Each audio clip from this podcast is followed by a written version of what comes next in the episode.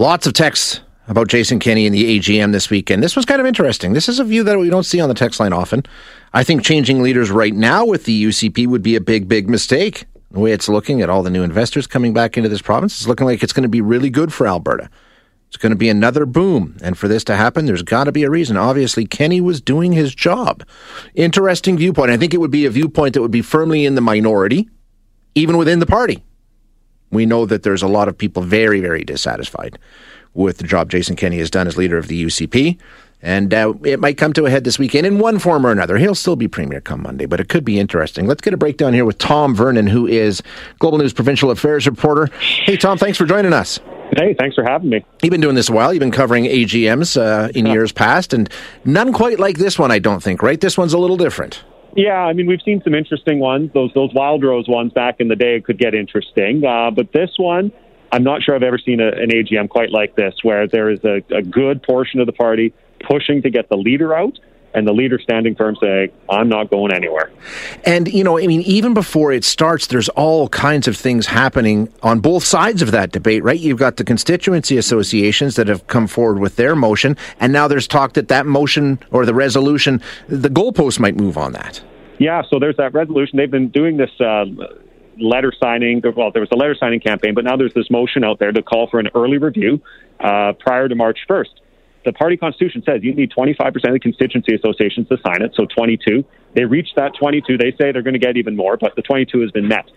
Now, there is a motion before the, the convention to raise that to one third. So, no, you need 29 uh, constituencies to sign on to this. Now, for this to pass, it needs 75% support inside the room. So, those who have already passed this motion say, well, they sure hope that it doesn't pass. But it's just it's another interesting angle in this where there are, you know, people loyal to Premier Jason Kenney in that party doing their best to make sure that it makes it more difficult to get him out. Yeah, how does that work though with the bylaws, Tommy? You might not. I don't. Yeah. I don't know. Like, can, can, they retroactively change that? I mean, they've reached the twenty-two. Can they now say, "Yeah, I know it said twenty-two, but really now it's twenty-nine"? Can that happen? And there's, I haven't gotten any clarity on that, so it'll be very interesting to see. Um, all when we reached out to the party this week to say, "Hey, look, this has been this has been achieved. Yeah. What, what's the next step?" They said, yeah, we acknowledge that we've received the letters. Uh, so that's about as much as information that I've gotten out of that. So it'll be, yeah, it'll be the talk of the convention or the, the meeting this weekend, I'm sure. Yeah, and, and the other thing, even before we start, that everybody's talking about is this third party money being used to try mm-hmm. and bolster Kenney loyalists. What can you tell us about that?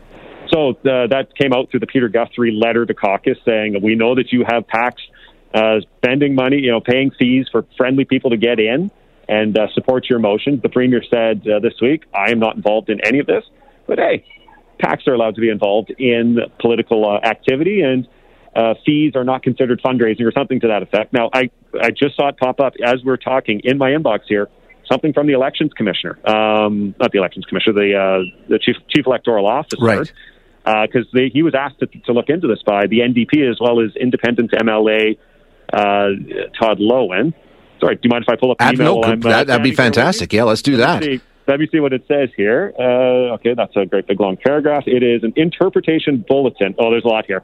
Sorry, I'm not going to read the whole thing. No, that's fine, Tom. Yeah, long document. Yeah, but you're right. Basically, like that's what um, the NDP and Todd Loewen were saying. They were calling on uh, a full investigation to try and find out yeah. exactly if there was any wrongdoing here. Because basically, what they're saying is, look, you've got a political action committee and uh, a third party paying fees into an AGM, and they say, well, look, that, that pays for the administration of a political party, which they say is not allowed. It's essentially fundraising. So it'll be interesting to, to read this interpretation and find out exactly if any rules were broken and if any measures will be taken.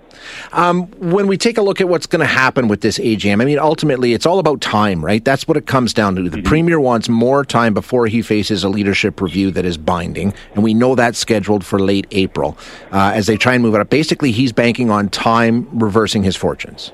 Yeah, time and and the rules. Look, the, the, no one organizes like Premier Jason Kenney. We've seen it in action since he returned to Alberta for provincial politics. And it was interesting talking to those uh, constituency associations and how they view what the leadership uh, review that has been scheduled looks like. So the leadership review in April is scheduled to happen at an annual general meeting, and they say only people who attend that meeting are allowed to vote. And when it's just people in attendance, well, you look, the premier's an amazing organizer. Mm-hmm. You can you can stack the room, right, or, or at least fill the room with your supporters. What they want is a special general meeting which everybody, one member, one vote, right across the province. So that's what they're pushing for. We don't know if that's going to happen, but yes, it's about buying time, getting more good economic news. Look, and every time this was raised in the House this week, the the premier, the the uh, the House leader, both stood up and said, all people are trying to do is distract from the good economic news that's happening, billions in investment, right? So they're pushing that message of, hey, we're turning this economy around. So, yeah, he wants time, and I think he wants this review on his terms.